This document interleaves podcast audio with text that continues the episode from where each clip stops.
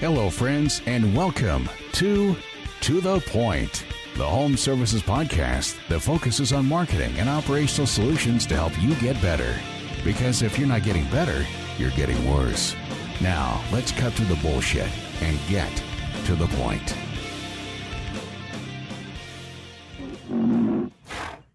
What is up to the point, listeners? I'm your host, Chris Yano, and I have my co host, Mr. Tall Paul. What's up, brother?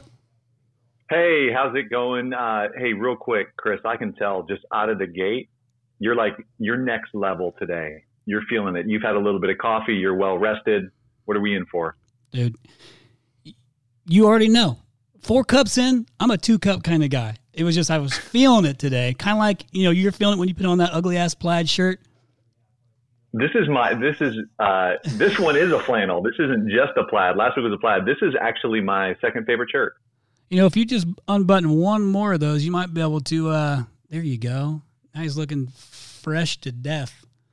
No collar, no dollar. Well, listen, let's get after it because I have a feeling that we're not going to stay within our normal parameters on this particular episode because I want to introduce my uh, my guest, and this is another reason we're going to derail is because I've listened to, um, never met our guest until today, face to face, but know of him, know of the things that he's accomplished along the way, and there's a, so much knowledge in here and so many tactical takeaways that our listeners are going to take from it. So I want to introduce our guest, Mr. Josh Kelly. Josh, what's up, my man? What up, man? Coming in here, looking all fresh I mean, looking like a million bucks, already dropping bombs and pre and the pre-episode banter we had. I mean, I have a feeling this is going to be one for the book, so I'm super stoked. Kyle, who produces our podcast, Kyle, are you pumped for today? He's pumped for today. Okay, so I want to get after it. What I want to do is this particular podcast episode is Are you the tooth fairy of the trades? So let me tell you how I came up with this. I have four kids, like I was talking about ahead of time uh, three girls, one boy. My son loses his tooth, and he's eight. So hopefully there's no kids listening to this. I doubt there would ever be, but um, tooth fairy clearly is not real. What? Like, I know, I know. I mean, it's sorry, buddy. No more money under the pillow for you. If you're losing teeth, hey, something else is off. I mean, I, I do MMA, I do jujitsu. You never know. You could that makes sense. Put that tooth in the bag, see what happens.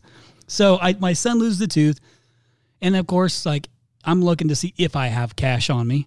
And like kids are getting way more money these days because I carry like a I have like a twenty I keep on reserve or ten or something. I'm like, damn it, it was like a wasn't a never never like, fail ever. But I give him a two. So I'm driving in the next morning. I'm trying to think of some really good topics, you know, down the line, and I'm thinking, man, I can't wait till the tooth fairy. You know, like as much as I love, I've got four kids. You know, I've got a long time to go. My youngest is is five is I can't wait till I don't have to keep coming up and getting up in the middle of the night, you know, and putting cash underneath the pillow for the tooth. So it made me think like, man, how can I figure out like tooth fairy, tooth fairy, tooth fairy's fake, and you, he's getting money and the tooth fairy's fake. This could be a podcast because we talk about you can't fake it till you make it. It's not a long term strategy. If you try to be the tooth fairy of the trades and you go out there and you put out something that you're not, you try to be someone you're not. Yes, you can get money in the short term because you can sell them and you can make shit up and you can pretend like you know what you're doing. But in the long run, those kids are going to get older and they're going to find out that you're fake and that you made that up and there ain't going to be no more money come in. And you can treat business the same way. You can't fake it till you make it as a long term strategy. It just doesn't work. Is that fair, Josh? No, that's totally fair. Uh, I mean, I've seen it. You've seen it. Uh, it's not good, man. No, you can't fake it till you make it. You're going to get called out. And when you do, I don't know how, it's really difficult to, to rebound from that. So I thought this would be a good one to talk about how to grow and scale your service company both profitably and professionally because you have excelled at this, which is why you're here. But that's where the uh, Are You the Tooth Fairy of the Trades episode had come from is – faking it till you making it. Faking it till you make it is not a good strategy and why you shouldn't do it because you and i have both all of us have both come across guys that are doing exactly that. And it's yeah. gonna and it's gonna oh, yeah. fail. So if you would go ahead and uh, let our listeners know kind of your background your history. I always like to know how people got in the trades. So if let's go ahead and, and let's start there. Yeah and definitely i i did never or i did never wow It's getting ugly. That's at Ohio. Yeah, I- Cincinnati, yeah. Ohio. Oh my god, he knows my background. OH. IO. Um, no, I, I never faked it uh, because we were just trying to make money uh, and try to figure it out. We never expected or wanted to be as big as we are. We love it now, uh, but you know that's that's that's the key to it, right? So, And so family- it's so it's a little company by the name of Parker and Sons. Parker and Sons, based out of Phoenix. Phoenix. Yeah, it's Right, just right. a local home service company, one city, one location. Not that big a deal. Uh, we have about seven percent market share, which is about 120 million in home service residential only. No commercial, no new construction. Uh, it's my family's business. We grew our business from about six and a half million to this. Or last year we did 120 million. We're going to do hopefully 140, 150 this That's year That's awesome, man. um, in about 15 years. So from six and a half to 120 in 15 years. Uh, a lot of luck, a lot of hard work, a lot of systems, a lot of ideas, a lot of stealing. You know, the same as everybody else. Steve Jobs, baby. Oh, Steal those ideas and make them better. And yeah, make them your own. You don't even have to make them better. You just got to put a twist on them. You know what I mean? Uh, as weird as it sounds, it's it's always best to be the best person in the room.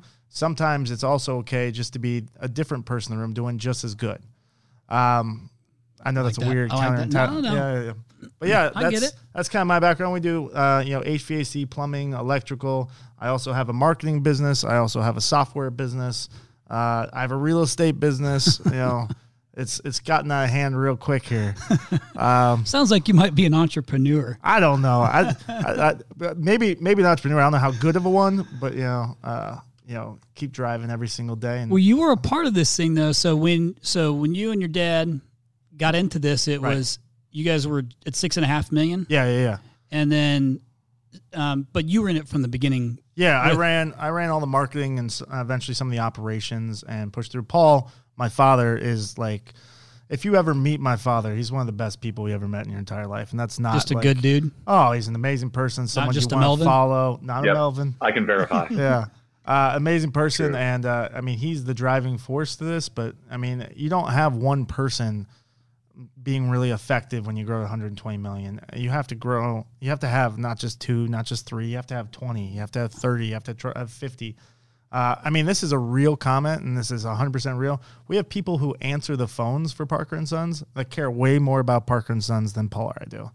Like we have such an amazing, solid team, and that's the reason we're successful above all else. Like so you have great, great culture. Sounds like. we have an amazing culture. We have great systems. It's the people that really make the difference, though. Like, you know, when we first started, we didn't have systems. We didn't have money. We didn't have marketing. We barely made payroll. We bought, you know, during the off season, which makes it really difficult to make money, right?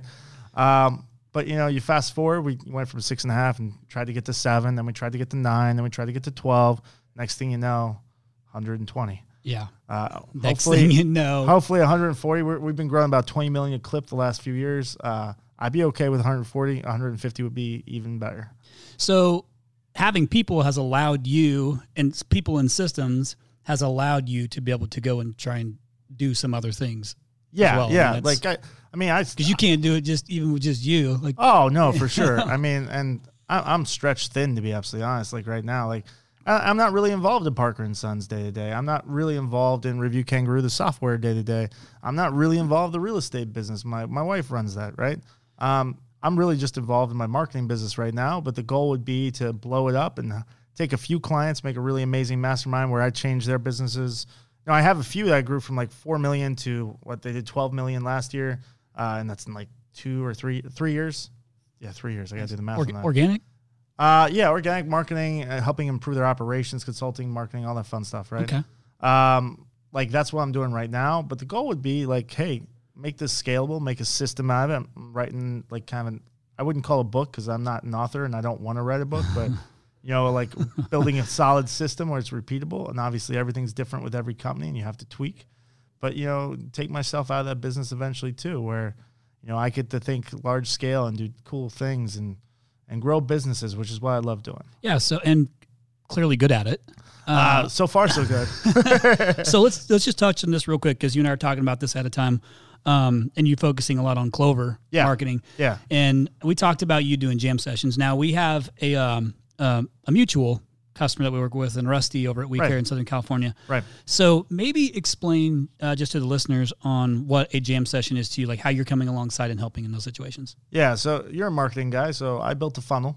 what are the odds of that, right? You know, I I do speaking events, I do online advertising, and that goes into you know, we give away what we call a hundred million dollar playbook, which is really cool stuff, and then it goes into jam sessions. Jam sessions is my big scalable idea. Um, so one of the reasons I was so successful, Paul was so successful, the whole entire Parker and Sons team, and eventually uh, Review Kangaroo and Clover, is purely because uh, I was willing to learn and do things that other people weren't willing to do. Period. One of the things I was willing to do is I spent a lot of time, money, effort stealing and borrowing ideas from other people. So I traveled. Uh, Paul's been to hundreds of businesses across the United States. I've I've worked with I don't even know like maybe thousands uh, across the United States. Uh, and I visit their shops, learn about them, learn what they're doing well, learn what they're having trouble with, and I would share ideas. It's a mutual beneficial thing. There's no business in the United States that I could walk into that's not similar.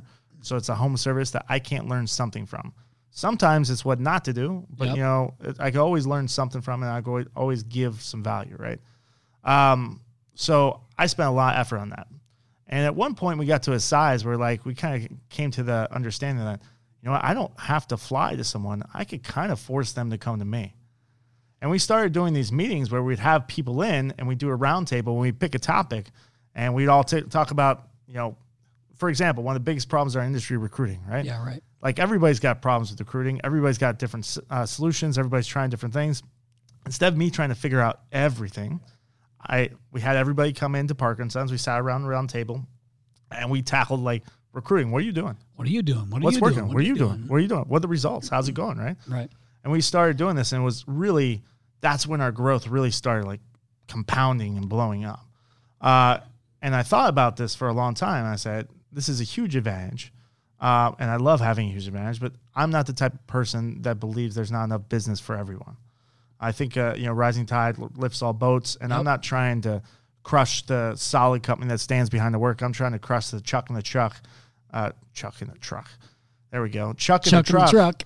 uh, that doesn't stand that closes out here in Phoenix. Like this is one of the most competitive markets in the United States. Absolutely. They estimate, you know, on an, this time of year, right? Uh, end of March, uh, middle of March, there's about 400 AC companies. In the summertime, they estimate it goes up to about 1,200, and they shut down after summer, right? And that's not right. It gives everyone a bad look, right? Companies. Yeah, companies. would- yeah, exactly Companies. um, it gives everybody a bad look. Those are the people I'm trying to get rid of. So what I did is I took that idea, that concept, that learning from other people, and I systematized it. I found somebody who's really amazing in recruiting, that's blowing everybody up, that's doing way better than everybody else. And I sat him down for a 45 minute talk, and we talk about nothing but recruiting. Walk through that entire process. And really, here's the key to it, too. Like, so many people, you know, you've been to a conference where you've heard this really great idea and you're super pumped up and you're so excited. And you go back to your hotel room, you sit in front of the de- little tiny desk and you pull out pen and paper. You're like, let's do this. And you're like, but how? like, I don't know how to do it, right? Like, it's a cool idea, but I don't know how to do it. So, jam sessions, it's number one, it's by industry leaders, someone who's actually doing it right now. Uh, occasionally, we'll have a marketing person on there. Occasionally, we'll have software, but they have to have unbelievably good content Sure. uh, and I vet everybody myself, like literally myself. Um, and they have to give actionables. So, like, if they're going to talk about, you know, how recruiting, they better give you the ad that they used. They have to. They're going to give you where they put it. They're going to give you what spiff program they use. They're going to talk about the referral program or referral fee or sign-on bonus. They're going to talk about where they did. They're going to talk about the results that they did. They're going to give you 100% actionable so you could leave that jam session and have everything. And right now, we're actually taking it a step further. So we're developing worksheets for this, checklists, uh, you know, key takeaways, trying to make this as turnkey, as simple as possible to make you really, uh, I mean, walk away from that jam session like not just knowing what's a good idea, but knowing how to do it and really being able to implement later that day. So, because I, I think that you have to have those tactical things in place that you can physically check the boxes Yeah. on because we talk about this all the time. And if you look uh, on one of these walls in here, it'll say, you know, you have to, I mean, in this office Yeah, space, yeah. there's, I'm looking around. there's shit everywhere office. in these offices. All I see is a bridge. different man. motion, motivational speeches, but um, everybody goes to these meetings. No different than I've done, you know, so thousands of keynotes and breakouts over the tenure of doing this thing. Yeah. And 5% actually do something with what I told them to do, even though I've proven that it works. So their ambition is there. Like they walk out, they've got like three pages of notes, and they're like, oh, yeah. I, and then they walk out and they don't do anything. Oh yeah. Oh yeah. And here's the thing: like, I give all the actionable, right? Do you think everybody does it? Of course not. like, I'm trying to get from five percent to twenty five percent, thirty percent, right? And like some things you don't have to do. Like, it's your business. You decide what you do and what you don't do. Yep. Uh, but if you love the idea and you think it'll work, which by the way, I already know it works, but you know every every business is different. Some things work for some businesses that don't work. I don't understand why, but it's true. It's right? not straight apples to apples. No, it can never be right. Right. Anybody who suggests everybody do this one thing, like I think that's really short sighted. Completely agree. Um, but you know, if I could get thirty percent of them to do it, like that's a gigantic win because thirty percent of figuring out recruiting or marketing or building systems or how to build customer experience, these aren't like ten thousand dollar differences.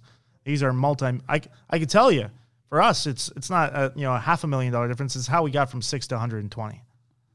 It's not like Right. these are compounding over time. They become more and more valuable, and when you get it down, man, it makes a difference. It really does. Not Yeah. not a small thing. So there's so many different things that we could take away from just that part of the conversation. But you just you just mentioned this on the path from six million to 140 or wherever you're going to be, 150.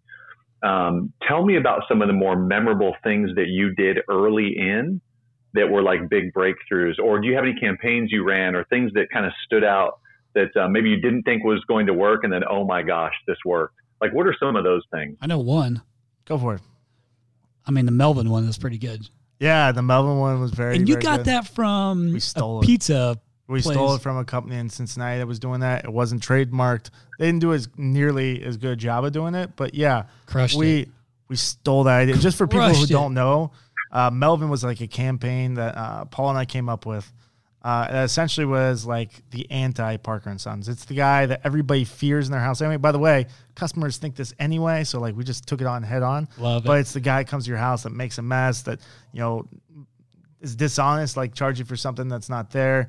Uh, you know, doesn't give great customer experience. Looks shows up late, dirty. looks dirty, right? Uh, that anti Parker and Sons, and we did it such extreme way where like there's no one that actually thinks we're talking Exactly, about a competitor. yeah. Like when I say like he's out, like he's stealing someone's soup on the on the table, right? like people don't do that. Uh, I would hope, um, but you know, kind of extreme thought process, and really, marketing is really about being memorable. You can forget everything else if you could be memorable and different. Um, that's how you do it, and it plays well with who Parker and Sons is. Parker and Sons, we're a family business, Yep. straight up, like not exaggeration. We are a family business, and we take care of each other. Uh, like family, our number one priority is our team members. Our team members' number one priority is the customer.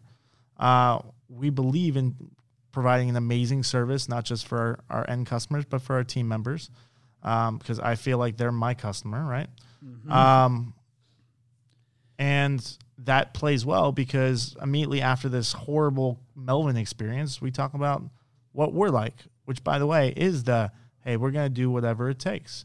We're going to stand behind our work. We're going to go the extra mile, uh, which, by the way, also means we're not the you know cheapest in town. We give a good quality service at a really reasonable rate, a very competitive rate. But like we're trying, not trying to go after those, you know, be that low price leader because that's a race to the bottom, right? Do you remember? Wait, how old are you? I'm 40. How old are you? 35, man. Shit. Okay. You're going to remember this. Do you? So Kmart. Yeah. So Do I, remember Kmart? Yeah, I do. Yeah. So okay. do you know who Kmart is? See, Kyle. don't know. Oh my God, I'm so old. So mhm, you're welcome. Yeah, yeah. So a couple. I don't remember if it was last year or the year before. I did a breakout at uh, Lennox Live, and it was trying to create a memorable experience with your brand. Right. And then somebody that did a great job of that, even though it ultimately ended up failing because of execution, the brand was memorable. Was the "Ship My Pants" commercial? Do you remember that? I do. Yeah, I I'll do. ship my pants, Dad. hey, can I ship my drawers? Can I ship the bed? You know, that was a like that company was more or less on like the edge of going out of business, right? And the marketing turn, team put that together kind of as a joke, like just like yeah, it's funny, like they'll never run with this, and then they agreed to it, and it's like oh crap, Yeah. like well, now we have to actually do this. This is they didn't believe in the idea at all. Well, and it ended up having all sorts of problems with the site and like, Oh, yeah. and, and it was like, so even though as brilliant of it, this is a perfect example of your brand being amazing, but then not being able to execute. Oh yeah. It was awesome. And so that commercial is something I remember because as a kid, I'm like, oh, he said ship my pants, you know, because I could say ship my pants then Yeah, and not get in trouble. and not get in trouble. But that was one of those things that's memorable. And the the Melvin campaign, the Melvin effort was brilliant. Well, I thank mean, you. it was so good. Thank you. and, I um, and that. you and you know it because it was so over the top is what makes it is what makes it memorable. It's like it creates a different, you know, it creates, creates a different emotion, which makes things memorable. Like when you see a car crash, you don't forget it because it's so like it creates this different emotion Yeah, that triggers those reminders in you.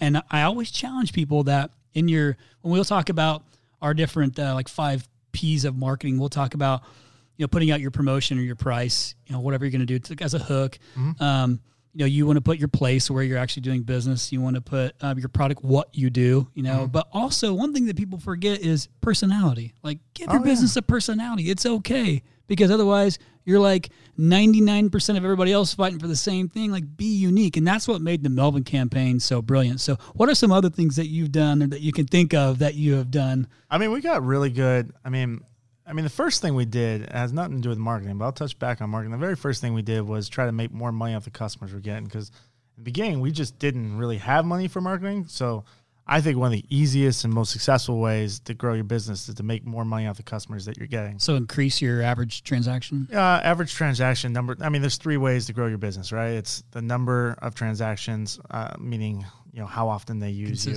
uh, how much they spend with you, and I'm blanking the third one. Holy crap! so, actually, I bet you I can fill in the gaps for you. There you go. Are you ready? Yep. It's going to be consistency, frequency, and longevity. Oh, see, that's marketing. That's marketing. That's a totally. Yep. okay. We can talk about that too. okay. All right. I, but it, so it could tie together. Yeah, Let's see. yeah. So really, it was about getting the most money off every single customer without being dishonest, obviously, right? Of course. Uh, but once we had that money, then we all of a sudden had money to market, and then every call we brought in was worth more money, right?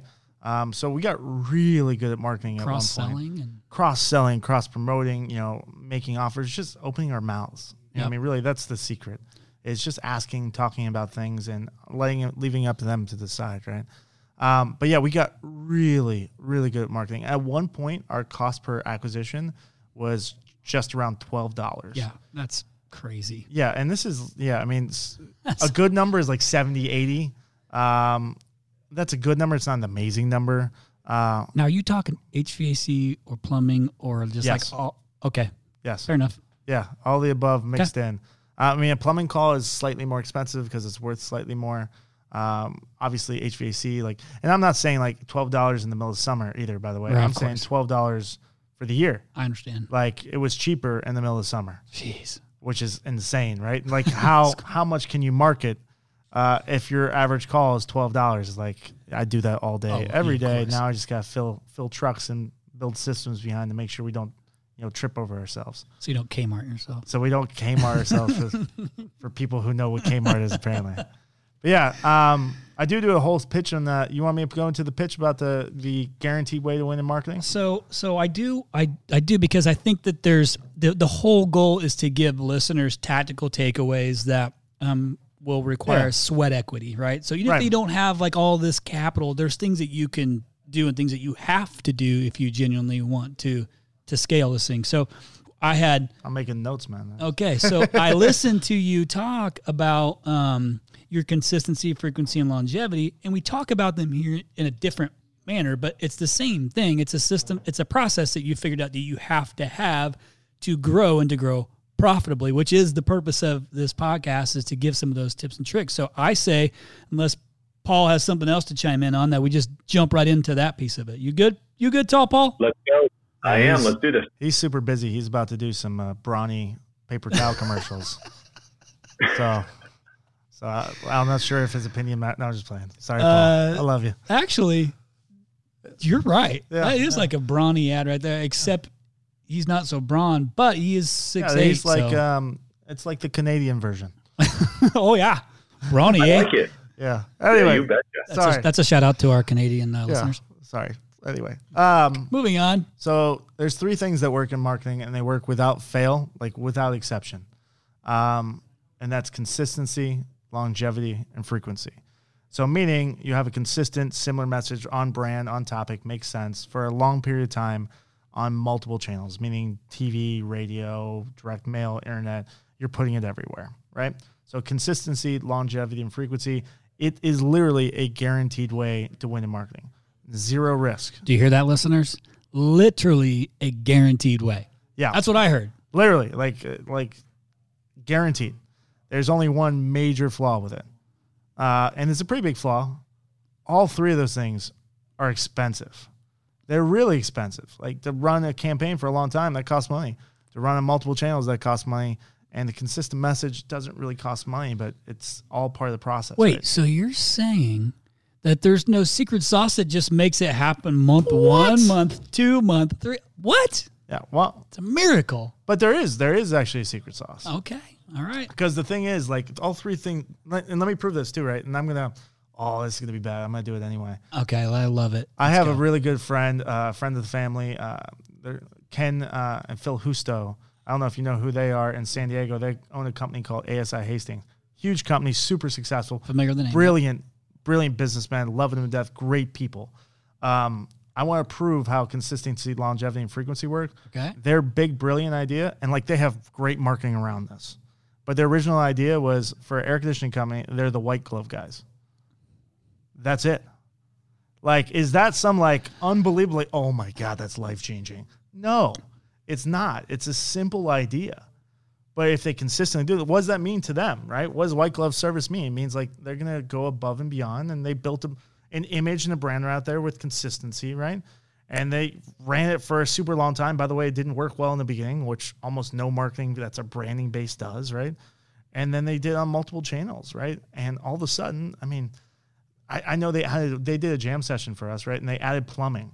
So they were all AC. They did some solar. They added plumbing. They went from zero plumbers to 10 million plumbing in like just over a year. That's Like you That's think? great. Do you think that branding works? Yeah, it Yeah, works. absolutely. Like I talk about this. Like I, at some point, someone's gonna take me up on this, and I'm gonna laugh so hard, but it's gonna work. it's like we're gonna be the overalls plumber or the overalls AC guy, and that's our whole brand. I'm like, you can make that work if you have consistency, longevity, and frequency, right? Right.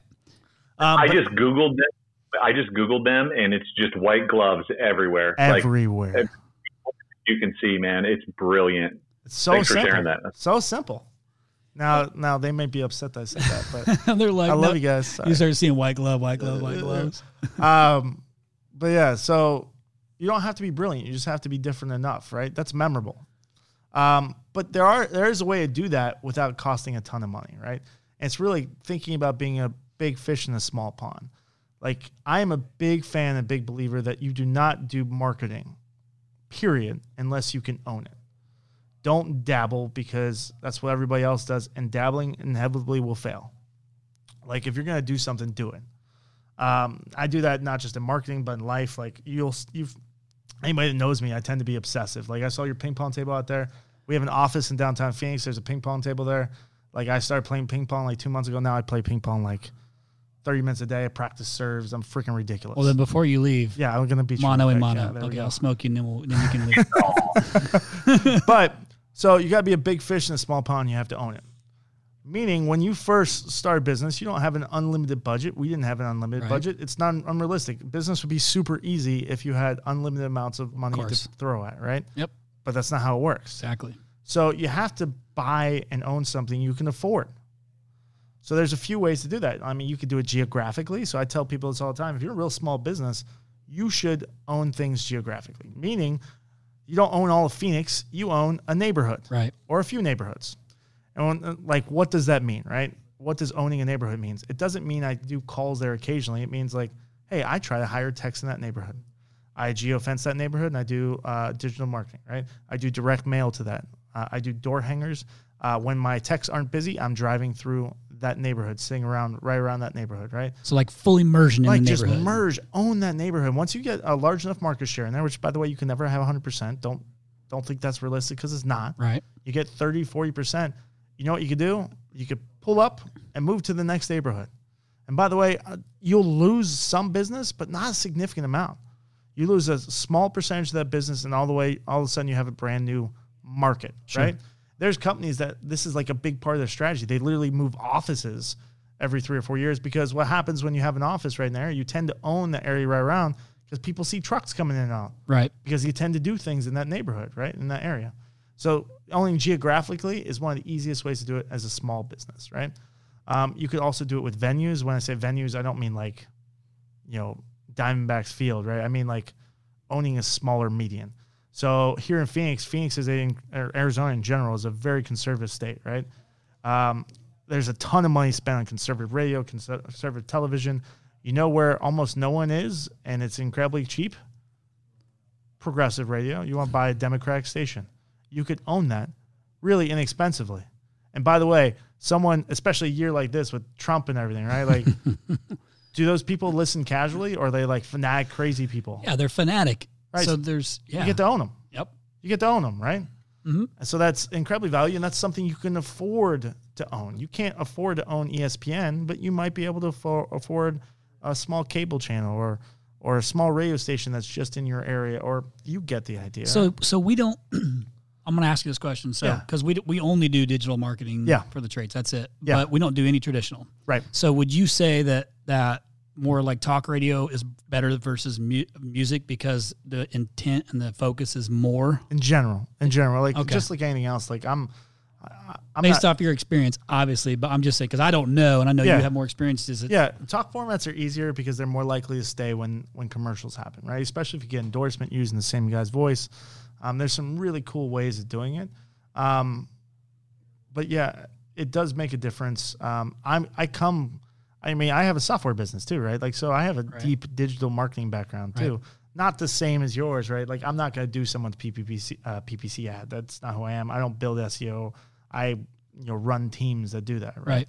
Or I'll, I'll run your team, right? Sure. uh, like for like with Rusty, like Yep. now I'm the in between between you and Rusty, Yep. right?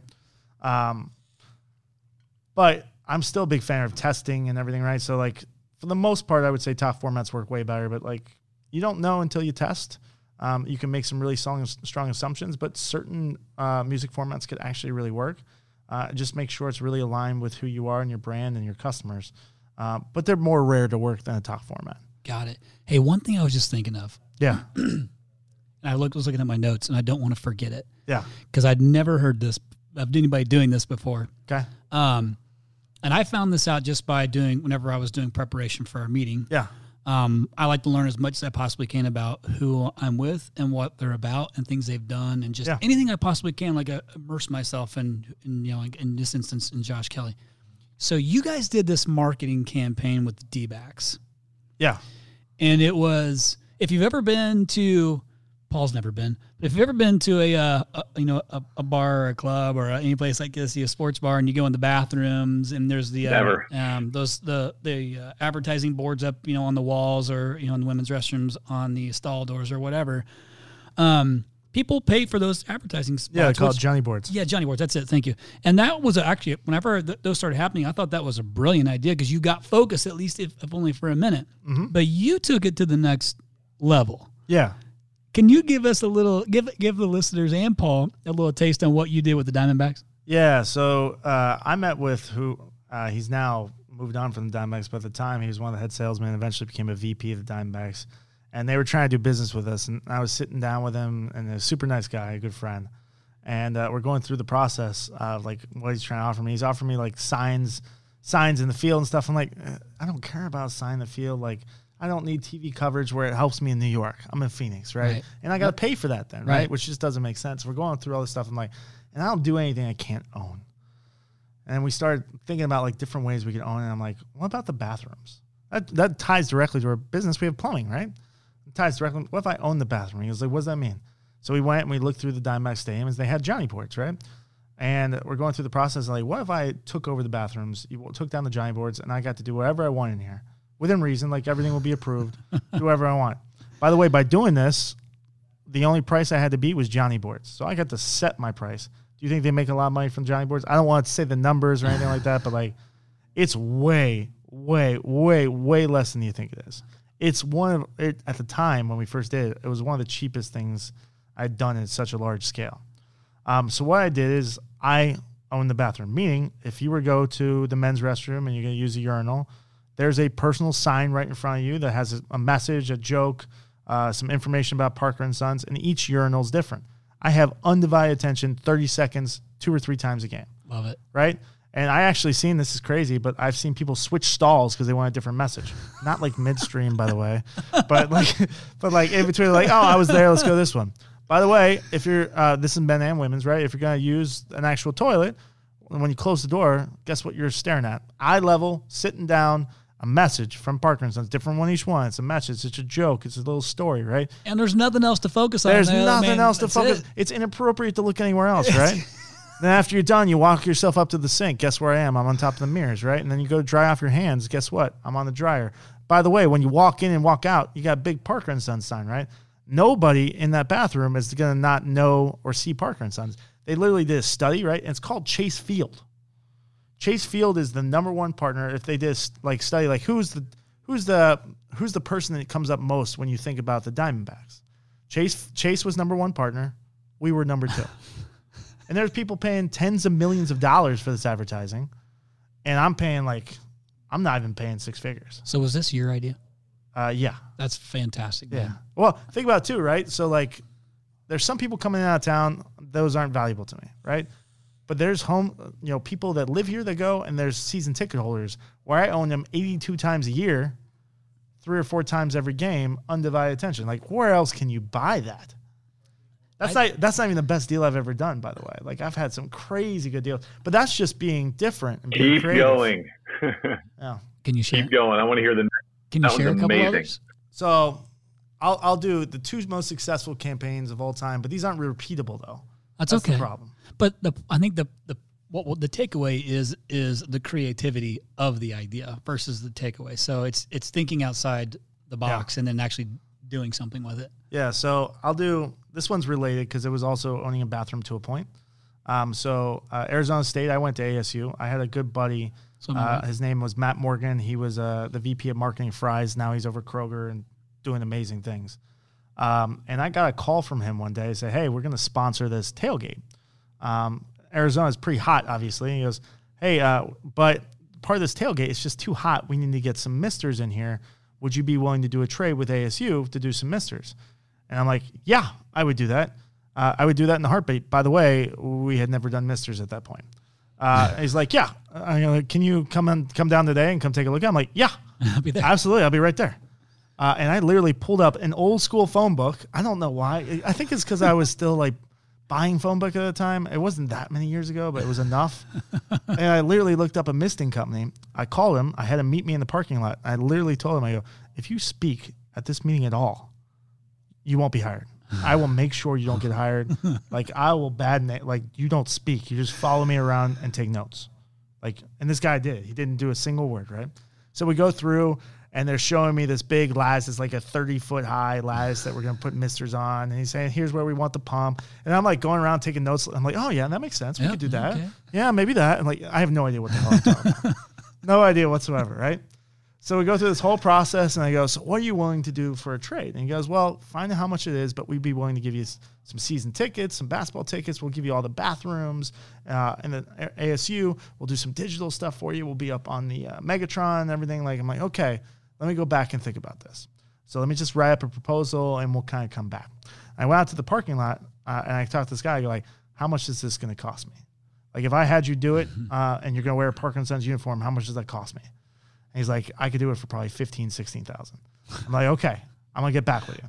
So I literally went back and I told the guy like, hey, it's gonna be 45,000 in trade. Um, here's what's gonna be. Here's what I want, and I, I wrote up this whole deal. And then I took it a step further, and I reached out to the guy that I had in the parking lots manufacturer. I said, hey, by the way, we're gonna probably go into misters because if our name's gonna be all over this misting system and all over this tailgate and all over ASU, like we should probably do misting systems, but we don't know how to do it. We're gonna need some training. Can you are you willing to donate all the equipment and parts and spend a couple guys over here and train my guys and essentially do this job for me and teach my people, right? Uh, so I literally made money on that deal. So do you think that they did that because of the because of it being Parker and Sons? Like, do you think that there was some? No, no. They did that because I knew Matt Morgan and because I got lucky and I was the first one to say yes. Got it. ASU was not allowed to come out of pocket because of like regulations they're under, right? Because that's not like everything has to be pre approved. So, like, they could give away advertising, but they couldn't come out of pocket. So I was just the first person to say yes. So you got in the misting systems business? We don't really do a whole lot of misters, but yeah, we we have really nice misting systems business. We do maybe you know 10 to 15 of them a year and they're really high end. It's Yeah. not that rubber stuff you get at Home Depot. Yep. It's like legit stainless steel, super nice they're good. I have one in my house that's amazing. So have you ever heard of we our um our guest last week was a guy named Bobby Jenkins who's out of Austin. Yeah, I know Texas. You know Bobby? Yeah, yeah, yeah. So um we were talking to Bobby about like adding services because he has like 50 Yeah, that he yeah, does. yeah. And he was talking about how he gets into them. And it reminded me, is that around you, Paul, of when he was talking about how he wasn't in the misting system thing and then I put him into it. Like sometimes you don't plan to get into that, you know, that offering, but something like that comes up and In, in general, we're pretty systematic. Um, so that's the only time it's ever happened. sure. Everything else, like we, once again, we don't dabble, right? Like we go all in. So misting system was just like, if we're gonna do this and get all this advertising, and get paid for doing it, we might as well like offer it. We don't really cross promote it. We don't really push it. It's not a big deal. We we don't do that many systems a year. Um, but if someone asks, we can do it. Yeah. Uh, we're capable of it. and uh, this is a pretty good market for them. Yeah, I mean, if you're gonna get into it. For people who don't know what misting system is, if you're outside of Phoenix, it essentially sprays like high pressured water. And since it's so dry here, it can make like a 10, 15 degree swing Huge difference. difference. It's uh, gigantic. Would you say most every restaurant that has outdoor oh, has them, right? here in Phoenix, for sure. But outside of Phoenix, like no one, what the hell are you talking about? If Yeah, you're in. Louisiana, misting systems is like the worst thing in the world. Because of the humidity. Because the humidity is like, Right. now I'm just wet. I'm wet and hot. How's that helpful? amusement parks have them, and they're awesome. They make a big difference. Oh. So I, so no one can hear me do this, but I'm just sitting here smiling and shaking my head, thinking like, why don't people think of these things? It's amazing, and you made money doing it, and you got the and you get the advertising. Yeah. That's amazing. So the other one that was like, see, these are extreme though. Like we have wins. eh, To be clear, right? Like marketing is not extreme. It's not. It's not home runs. It's singles and doubles consistently. That's how you grow your business. These are home runs, but like don't plan on or like you trip on these, and you just have to be willing to say yes. I'm in. I'm in a position in life a lot of times because I just decided to say yes and figured it out uh, and made it legit right away. I didn't fake it. I didn't say, you know, I didn't say, hey, we're expert in misting systems. I, I literally went in and immediately after we got the job, I told them exactly what was going on. We're very honest up front. They didn't care. They couldn't pay for the misting systems anyway. What's the difference to them?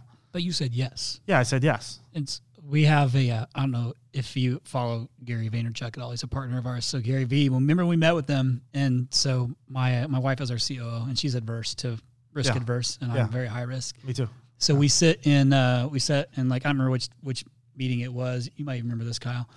Is it was like music to my ears because he had said, just say yes. Just say yes. Like don't go at it like half ass, but just say yes and then figure it out. Like if somebody's asking for something, like per- perfect example is for years we never offered social media, which is why I partnered with was able to get a partnership with Gary was to, to help build that, but not half ass it. Yeah. So, but it was just say yes. You remember that, Kyle? That's when she flipped me off. Was that the first one? Yeah, um, which was music to my ears because you know, we're kind of the same way. As if you if an opportunity like that comes up and you can connect the dots, like it makes sense, Yeah. say yes and do it. And that's what I'm taking away from like this creative, you know, the creative things that you're just talking about. So what was? So go ahead and go on with the. the. Uh, the I mean we I mean we've had a lot of successes, but like this one sticks out to me because it's it's just so dirty. It's amazing. Um, we did something called an what we called an OPM mailer, which meant other people's money.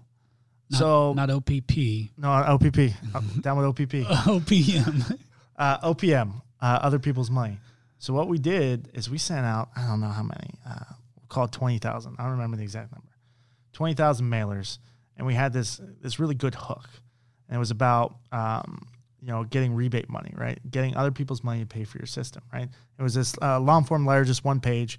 Uh, but in the front of the envelope, it said OPM mailer, don't throw away literal cash inside. And we literally put a dollar bill in every single direct mail piece. like literally a So twenty thousand dollars, twenty thousand dollars in cash plus the cost of it. Right. Here's the really cool part. Do you think I paid that twenty thousand dollars in cash plus it?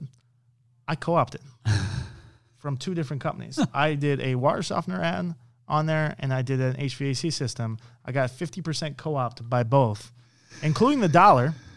And we bought a list, right? Which, by the way, they paid for. Right? Yeah. and we mailed out to all these people, right? Number one, we had gigantic success with it. It was huge. The open rate when you literally put a dollar bill in, we know a lot of those dollar bills got thrown away, Of course. but a lot more got opened, Got opened. than they normally would have. And right? it wasn't your money. So. Here's the crazy part, right? So we bought a list, so not every address we got was perfect. So we got like a thousand freaking envelopes back, Back. with one dollar bills, and we're like, we got to pay somebody to open all these envelopes with all this cash in it now. Like this is unforeseen benefit problem, right? But so this is like the most expensive mailer of all time, except I didn't have to pay a single cent of it. That's fantastic. And by the way, just for reference, like the HVAC manufacturer that we did with and the wire here loved it because we sold a ton of I'm sure. systems and wire heres, way more than we would have done normally. So that's kind of an outside the box too. Like that'd be hard to pull off now because they're a little bit more aware after maybe I snuck that by. Uh, but Good. But uh, But worth the shot, yeah, listeners. yeah, worth go the for shot. it. Go for it. How bad do they want to keep Yes, your business? Go ahead and send me one of them too, just as a reference. I'll, I'll test it out for yeah, you. yeah. smartac.com smartac.com if you haven't heard of it you better find out. If you haven't implemented it you better check it out. You have to get started doing something. 2024 is going to be an absolute battlefield. What are you doing differently than your competitors? You need to make sure that your memberships are sticky. smartac.com does that. Lifetime warranty insurance savings filter discounts 24-7 monitoring that lets you know about problems before the homeowner might even know about the problem. Live tech chat service providers all of this with smartac.com. You gotta check it out now. So, did you put like what? So, was the offer specific to the manufacturer? Have to approve the offers? Yeah, they approved was? the offer, Okay. and, and then like we told them, hey, we're gonna put a dollar bill in this, and like so they were all for it, and it worked. So uh, to me, like they should always be all for that. So I love that. So actually, that's a good segue into uh, um, before we leave like the marketing phase of this is Yeah. um, I want to talk about a uh, well, it's a two parter. I want to talk about branding and I want to talk about direct response. Right. So, um, 100% the a market correction is going to come. I mean, it's a matter of time. It's going to come, and I believe we believe branding has never been more important. Yeah. never been more important than it is like right now, and even coming up. So, if you would, will you share like your vision on direct response and and branding? So a lot of people have this, uh, marketers especially, like have this bad habit. You're, I know you guys aren't like this, right? But like the digital marketing firm will tell you, like, hey, branding's not trackable. You shouldn't be doing it. Right. Like you go through it, and uh, smaller, you know, uh, untested companies will fall for that. Right. and it's it's just not good. It's just not good business to think that way. Um, the truth is, if you're going to be successful in business, you better have branding down and direct marketing. Agreed. Branding is that long term approach, and when I say branding, I mean like television, radio, building a long term nurture, SEO, things like that. Things that grow legs and keep walking, right? Things that you do today has more value six months, a year, two years, ten years down the road, right? Right. Um, and these are things that give you sustainable growth, right? You don't have to buy the customer every time. Direct marketing are things like PPC, telemarketing, direct mail, where you're trying to literally buy a customer one time. Um, super important too. In and out. Because it's In a lever. That's that's the big thing people don't pay attention is the lever. A lot of people run PPC and they run the same budget every single day. That's crazy. Right. If you're busy tomorrow, turn off the PPC. Turn it off. If you need more calls tomorrow, you better turn it on, right? Like Yep. basic common sense stuff. No one does it, right? So your direct marketing is what keeps the lights on. Your branding, which makes you actually sustainable and grow. And actually, just so you know, is the only thing that makes your business worth any real value. If you don't have a brand and you're all purchasing customers, you'll never get a good evaluation. So can I get your opinion on something real quick? Yeah. Before we leave that piece. So I believe and have always believed that if you're running an aggressive PPC campaign, even SEO campaign, Yeah. you're also essentially branding yourself too because To when point. are happening, you're also so yes, you're getting a direct lead, but there is some branding aspect to that. Not that that's not that I would say, hey, if I'm going to do a branding campaign, I'm going to do this. I'm just saying there is a little crossover there that can be helpful in addition to its main purpose of lead generation. Yeah, I mean, I think SEO is a branding play 100%. Uh, PPC, I think, is kind of a branding play because you're getting your name out there a lot. But the difference is you have to pay every single time to get there Right. to be that top of mind. Right. It's hard on a PPC campaign where you are the same as the company below you, as this company below you. It's hard to stick out, and which makes it hard to be really effective at branding. However, it still has some branding value. I just wouldn't. I would never consider that a branding piece. Right. No, I was l- only thinking um, it is it is 100% a direct response focus, a lead gen focus. There's just a subsidiary of that that allows a little bit of branding because if you're putting it up there enough, people are Yeah, seeing yeah. People and- seeing you and, uh, constantly. The the the biggest reason I don't consider it branding is, is like no matter what you put in that copy underneath, you can't stand out and be memorable compared to the company. No, I agree. Yep. right? You can agree. once they get to the website. That's a totally different Sure. thing, right? Yep. Um, but it, on that Google page or you know Bing if you're crazy, um, it's pretty hard to stick out. You just have to be there, right? Yeah. And hope that all the other branding that you did makes you stick out. So this is where you're hundred percent spot on there. You're right because that's that is the way it is. One thing of uh, having us been in, and only doing this for now twelve years. Yeah. Um, good lord, twelve. Yeah, it's twelve years. It's yeah. Um, is we've written thousands upon thousands of pay per click ads Uh-huh. because everybody wants the most amount of leads for the least amount of money. So that means these things got to convert. I got to get the cost per click down, and so we've written everything across that you can think of, and then funneled those things down, which is where the value comes in from Rhino. Is that people will try to, you know, Right. I get I get an LOI sent to me, somebody wanting to buy me to get the data and information, maybe Right. even our negative keyword list, but we've learned like okay i also need to start protecting my brand because people will pick it like people bid on rhino all the time Oh yeah. and people will bid on parker and sons people bid on Oh, those things and so It- it's those. always worse too. Like I've had this and I had a few conversations. We won't name names, but they'll bid on Parker and Sons, and then their name and the title will be Parker and Sons, and then it's like some other company underneath. I'm like, dude, you can't do that. Yeah. Like I don't care if you buy my name. Like I can't stop that. But don't and- put my name in there yeah, don't put my name and deceive customers. You know. yeah and, but and you know what's funny about that is um it ne- it it never the conversions are it doesn't make sense to do it anyway because they can once they get there you've immediately deceived them and, and the trust is gone it's it's off so i would say Yeah, but it also hurts us. It sure also does. hurts us. Absolutely. So um, it but it maybe ever works out point zero zero zero zero zero point you know one time ever. But Yeah. but we have but we have customers ask us that.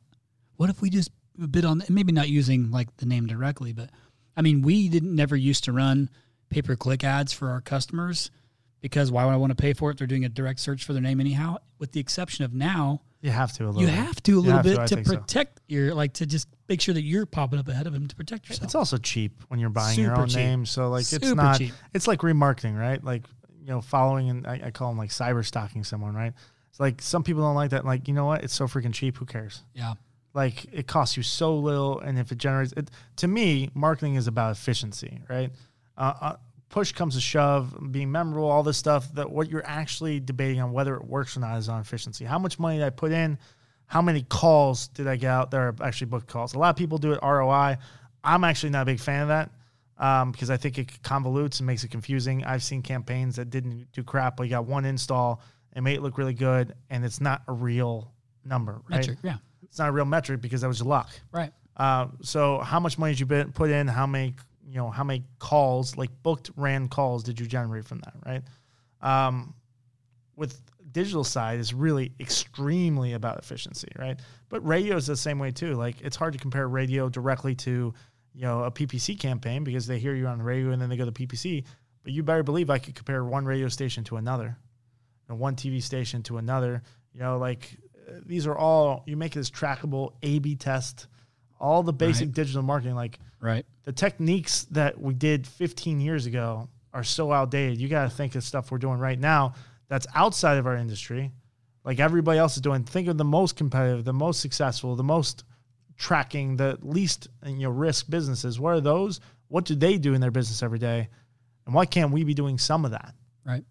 And we do. We do now, right? There's huge companies. Huge companies didn't exist when I got into the business, right? If you wanted to be $100 million, you had to be a Roto-Rooter and have 100 Yeah. locations. Would you say that Parker and Sons is top five residential add-on replacement service? I think um, for for one city, because there's like a, a Horizon, which is in like three Yep, major Northeast. cities. Yep. Um, they're bigger than us. But for single city, I, I believe we're the largest in the United That's States. That's awesome, man. Uh, I think by quite a bit too. That's fantastic. Yeah. And by the way, we only have a seven percent market share. So like, Yeah, that's, that's- craziness. That's what blows my mind is that you do so you do so much, and and maybe you'll share what the percentage uh, of uh, like what the percentages should be. Actually, it doesn't even matter because it's going to vary um, Yeah. of your percentage of marketing spend. But Uh, it still blows my we mind that spend about five percent. Okay, so but and and even but it's five percent of hundred and Yeah, it's a big number. So so it does vary. Yeah. Um, but the fact that you were able still spending that and that I, I mean, living here in Phoenix, I see it, I see it often. Now I also understand that I pay more attention, Yeah. you know, Yeah. because it's my world too. But to only have seven percent seems like how, you know. th- But that's how I think that you can get in the mindset of like, oh, I'm everywhere, I know everybody, and like, well, people will say, you know, I've been in business here for 80 years, man, everybody knows me. Yeah. No. No. Nobody knows you. No, they don't. No, I, like I and I, I like people tell me that like marketing people especially like you get like in the vendor or whatever like yeah they know you. I'm like dude, nobody knows me. Like seven percent use us. I would say maybe fifteen percent could t- say our name unaided. Uh, aided maybe thirty to forty percent. Like the vast majority of people, if you said Parker and Sons, they'd be like, "What the hell is that?" Well, you know this, so because if if if everybody knows you, then why when I go to this Google keyword tool it says fourteen thousand seven hundred and twenty people typed in AC repair? Why didn't they type in Parker and Sons? Why are they looking for AC repair? They know Parker and Sons. You know, and that's just one example, but um, it's just we have to prove that point often. Now it helps when you have that consistency and the frequency Oh. and keeping your brain in front of it, all those things. Oh yeah, oh yeah. I mean, it works. It's a guaranteed way, man. guaranteed way to get it done. Now I want to move on real quick, um, and we can touch on this as much as you would like. yeah, Um, I'm an open book, man. So Okay. like, literally ask questions and I'll give you answers. so um, I want to move on Not to. Not that I can answer that. I'm just playing. Okay, never mind. I'm sorry, Chris. Um, I want to move on to uh, reviews. Yeah. Um, Rhino does not currently offer reviews. Now that being said, um, I've been approached by multiple companies to want to be a strategic partner of ours Mm-hmm. Right. to refer them, and we never connect ourselves to anyone unless we feel 100% good about that partnership and the Right. integrity of the company and the integrity of the service itself and things Yeah. like that Yeah. because inevitably I would make a referral, something goes south, and I lose the customer because of a referral I made. That's what pissed me off the most Yeah, that's not cool. if that one happens. So, but I do want to talk about it, and and what I and why I want to bring it up is because of the way you went about it. Right. So, with Review Kangaroo, this was kind of your baby, right? Yeah. And you had, if I remember correct, and as from what I heard, is you had you invited a group of people. I think you guys went to Vegas or wherever you went. Maybe they came in here, but you said did that roundtable thing and said, "Hey, I've used and tried all these different platforms. I want to create something that I believe is has value." Did, did I get? Am I close to getting that No, right? no, no, you're you're you're pretty much it, right? So the truth is, uh, Review Kangaroo is the software that um, that uh, I own. I have partners. Um, my wife is in, um, and that's to me, um, it's the number one for home services. It's not for all businesses. If you're a home service company, it's by far way more effective and way easier to use and the better platform than anything else. The results tell, speak for that, right? Like I don't Right. want to go into selling it, right? No, I understand. Well, uh, but the concept behind it was pretty simple. Like I used other companies, I hired, and like I was getting like a two or three percent response rate. I'm like, this can't be the best it could be. It just can't. It Did just you- didn't make sense. did you find an average there that actually do, that you could track to on response rate? For what? Just review, like you said, two or three percent. I would get up to a fifteen percent. okay, great, Yeah, yeah, which is, still seems crazy low, right? Yeah. But you know, that's way better than two or three. absolutely. Um, so anyway, like I had this issue, and I'm like, there's no way I'm the only one with this issue. So I started talking to other people, and exactly what we did, we did a roundtable, kind of sat everybody in a room and said, if we're building the perfect system, the absolute perfect, like we got to make it whatever we wanted, what would that look like? And we wrote it up. So these are peers of yours. Also, These are all large home service companies. So we pulled in.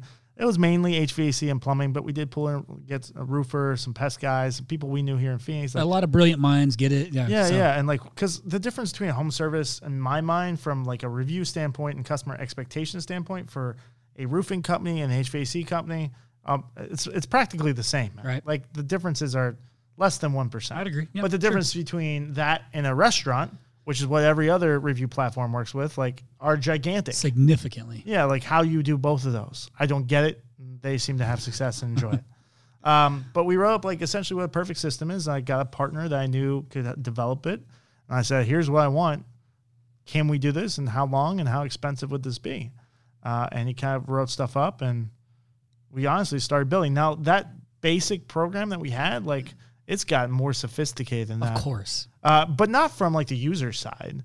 Um, just on the back end on our stuff and the automation and all the cool stuff associated with it, right? But uh, yeah, you had to start like we were really literally just scratching our own back. Like, So did everybody that was in that group? They were all beta testers, and everybody's Perfect. still in. Yeah. Okay, great. So so then you probably were able to come out big with this because if they're all if they're all decent sized players and like like you you really tested with like a group of the best guys to test with. Yeah, but then at the same time, like when we first did, like they all bought into it, so they were going. And it's then then it was like, how do I get you know somebody with three trucks to use this system? Sure. Right. So so there was a big learning curve, Yeah, man. yeah. And and you know I'm I consider myself a decent business person, right?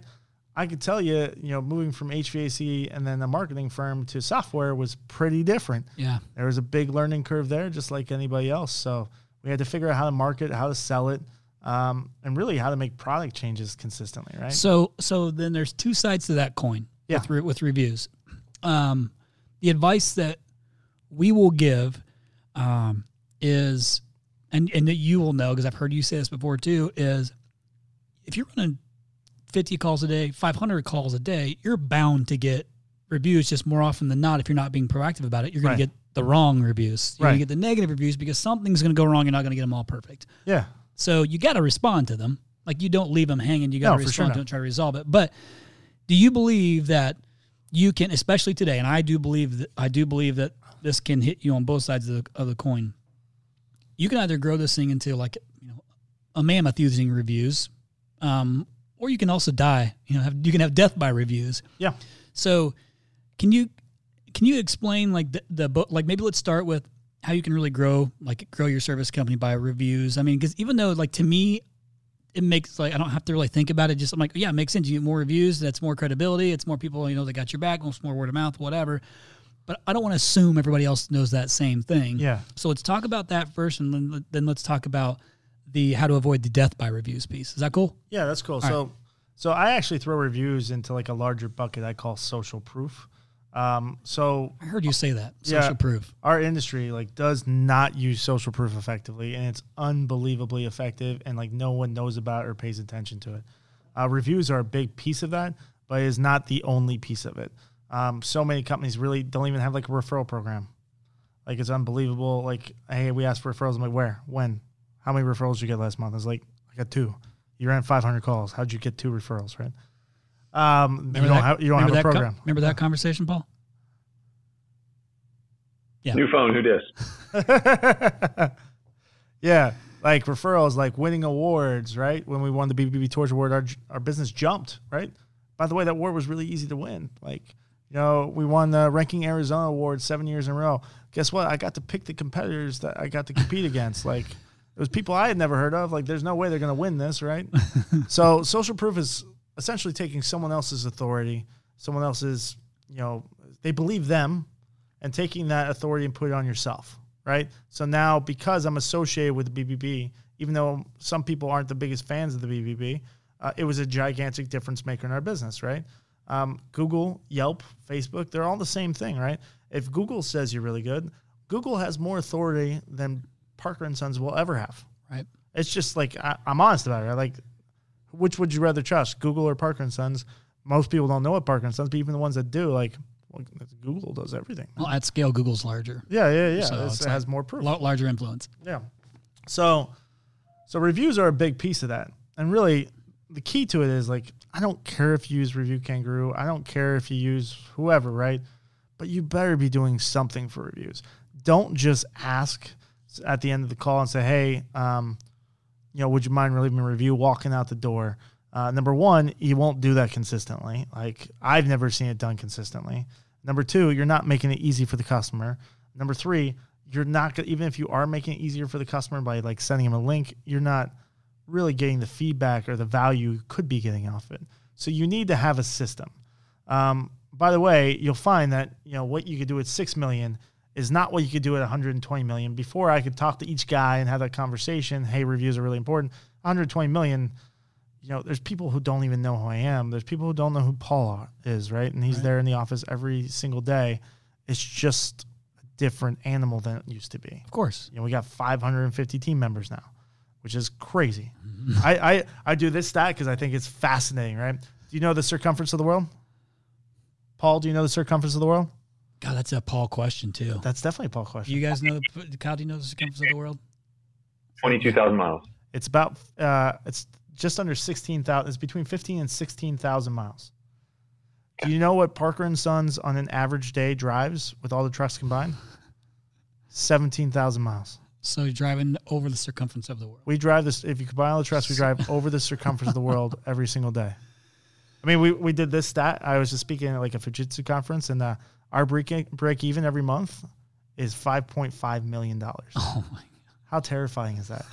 like, and that's a, that's like last year's number. It's pro- it's gonna be higher this year for sure. And that's I don't know what the actual really number is. hard for for people to fathom. Like Yeah, that. meaning if I made five point four million dollars in a month, I lost. We lost, our money, ass. Right. Not not a little bit of money, like a lot of money. Of course. Not just a hundred grand. That's not how that works. Right. You know I mean? Um, but yeah. Anyway, I've totally got off track. No, no, no. Reviews. Yeah. So reviews. So that was on the that to help you grow side of things. Yeah. It's it's a way to scale that referral that used to be over the fence, um, and make it one to a thousand. I mean, the truth is, we live in a different world than we used to. Like, I'm not proud of this, but it's just who I am. and I'm not the only one who does this anymore. You know, you go home from work, you pull uh, into your driveway, garage door goes up, you pull in, garage door goes down. You don't talk to your neighbors the same way you used to. You don't talk to your. When's the last time you asked your parents for a referral on something? Like, it just doesn't happen in the real world anymore. What happens now is they get they get that referral from an anonymous source on Google. And that, by the way, it could be a real or not real review. We've all lived with that, and it's all a process. Like, if you're not playing in this game and you're not gaining momentum, you will be left in the dust. It's not just about getting bad reviews. Like, if I have 5,000 five star reviews on Google and you have 50, which one are they likely to call? Yeah, Five thousand. Yeah. So because a lot of times they'll. I mean that that alone just shows like okay, well, five thousand people can't be wrong. 50, Yeah. 50,000 you could you could fake a lot of that. Like you could. I mean, I mean, But I'm saying like if you're look if you're it's friends to, and family. Everybody's got the same last name. If you you're trying if you're trying to like you know oh, five thousand's hard to fake. Yeah. Like, so it's like okay, yeah, that's legit. So naturally you would make that decision. Get there's more credibility. Yeah, and here's the key to this too. Like a lot of people don't realize, like I call it a hidden dollar too, right? So I do this exercise when I'm talking about this, and they're not really getting it, right? We're going to use three different companies. One will be Parker and Sons. And I use the real numbers. I found a company called ABC Company that has a lot of reviews, just not a good star rating. And I'll pick a small company with almost no reviews, right? And go through which one of this, based off this information, which company would you use, right? It's like 99% use Parker and Sons. Uh, and by the way, that's the only information your customer knows. Um, but I call it hidden dollar because here's the real scary thing: if you're not Parker and Sons, that ABC company um, and that other small company, they don't know this business exists because it's not like they called them and say, "Hey, why don't you have very many reviews?" They don't go to the website and look up like, "I'm curious how they didn't get reviews or how they have a bad star rating." You just get ignored, and you never have the opportunity to do that business. Period. So you're losing millions of dollars without even being aware that those millions of dollars exist. That's way more painful to me because if they came to the website and they dropped off, like, okay, I know what we have to fix. Right. Something's wrong with the website. Yep. Something's going on with the conversion. Like Yep. we need to adjust, change, right? If I never get to see that or track it Don't have the or adjust, what do I do? Don't have the opportunity at all. I do nothing. Nor do you even know that it exists Yeah. because Yeah. there was no there was no data to to Yeah. even measure it. yeah. The other thing you wanted to ask was uh, what death. So by the death by reviews, like even today, people will still ignore the reviews, and and, and then in the war room or the back room, they'll be like, "Oh, that was just a person was Oh, upset." yeah. Like, Oh yeah, that's So- not a real customer. Like, it doesn't matter, man. yeah, Yeah, like, Doesn't matter. That's an, he was being unreasonable. I, I don't care. It doesn't really matter. Like, it's not. You got to understand when you respond to reviews and you react to reviews, you're you're almost never responding for that person. Um, that person. Sometimes you can turn around and save, and those are your best, most loyal customers, and you should definitely try that. But there's some customers that are just unreasonable, man, and that's just the truth, and it is is what it is, and you live with that. But when you respond to those reviews and you try to make it right, you're not just affecting that customer. You're affecting everyone else that sees that bad review. Because if you're responding in a timely manner and you're not playing the blame game, like so many people will say, like, type in this isn't a real customer. Like now it's like he versus she. Like right, you it doesn't it doesn't look well. It doesn't play well. right, So like take ownership of it. Don't admit fault, but like, hey, I'm sorry for your experience. Like we never want anyone to experience that way. Here's what I like to do. We can't find your information in the system. uh, can you please call us? Here's my direct phone number. We'd love to fix this for you. So my wife, when she looks for anything, My wife, yeah. anything, is she'll go look at reviews and she'll immediately go to the negatives first. Yeah, there's a certain percentage of people, about 15% of the people do that. Cause she, and that could be again because we're in like this space, but she goes and looks at all the negative. I'm talking to everything, man. Like Like E- she's a researcher. everything. She'll like we're sitting at at home. She's looking to buy my son a helmet for his new scooter, and she's looking at reviews. it's a kid's head, man. It's important. I get it. I'm not disagreeing with that. But there's so many helmets, you know. Yeah, yeah. She goes to the negative reviews to see like what do they say, you know, what is it, um, and it's nothing against it, you know. I, it's actually good that she goes down that, but she looks for the re- what is the negative review like? Is it one that's of value, and what was the response to the review? Right. Not the fight like that needs to happen. Like you're wrong. Like it's not a pissing match. It's a how did you handle the review? And like is it legit? So Yeah, I mean, every company makes mistakes. Like course. it's inevitable. Trust Absolutely. me, uh, we make mistakes all the time. same. Yeah. Um, I make mistakes personally. Like that, that's my specialty. um, but if you make them right, like that's more valuable in my opinion. Name one successful company that hasn't. One that doesn't exist yet. exactly. It's the unicorn. Yeah, yeah, yeah. All right. So I want to, uh, speaking of uh, uh, of mistakes and things like that, is um, mistakes are inevitable. Yeah. Um, we've made them. You have to make them to learn from them and get better. I believe that's what happens. I Yeah, mean, we- sometimes you purposely make mistakes. I mean, and we. I mean, as weird as that sounds, you do. I understand. I understand. And you have to A B test things like in our world. But I'm talking also human beings because we uh, have a lot of human beings that work for Rhino. We're at like 96 or somewhere around there, that, that number. But we also allow them to make mistakes. Yeah. Um, let leaders lead and let the lead, our leaders are going to, leadership is going to make mistakes. But there's so much value in that mistake on how you how you learn from it and overcome it because you don't want that mistake to happen again. But you have to go through it to to get through it. Um, but what are some good like? My question was is what would you have done differently to help avoid some mistakes along along the way? Now that you know what you know, we're talking 140, 150 mil later, um, and I'm talking specifically in, in this instance on the Parker and Son side of things Okay. what do you tell young JK back in the day Yeah. to do differently versus where you're at today? Just like one like one one option or a couple options. That's fine. I mean, uh, number one, I agree with you, by the way, like 100%. You have to have the latitude to make mistakes. Otherwise, creativity gets stifled. Um, uh, last year, I was, uh, you know, I ran sales and eventually recruiting and uh, uh, business development for literally the largest home service company in the United States. Uh, it's a billion dollar company that's trying to Uberize the home services. One of the big issues I had to end up leaving is like there was no room for mistakes, which means there's no room for A/B testing, which means my growth wasn't going as fast as it could have been, right?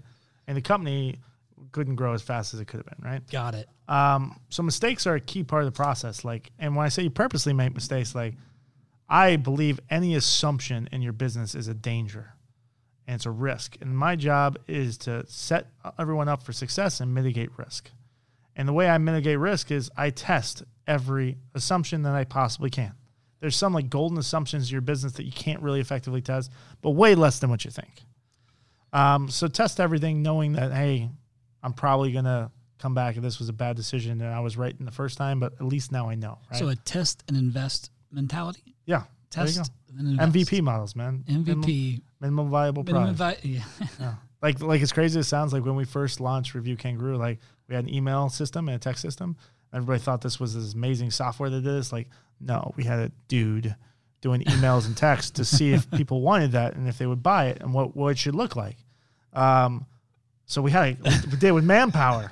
Like that's such a stupid way of doing it. But like before we did that, if we would have launched with our original idea, it would have failed. And we wouldn't have figured that out. And we would have spent, you know, hundreds of thousands of dollars figuring that out as opposed to paying a guy to do it and figuring it out in a month and costing us a few thousand dollars, right? Anyway, mistakes I've made. I've made lots of mistakes.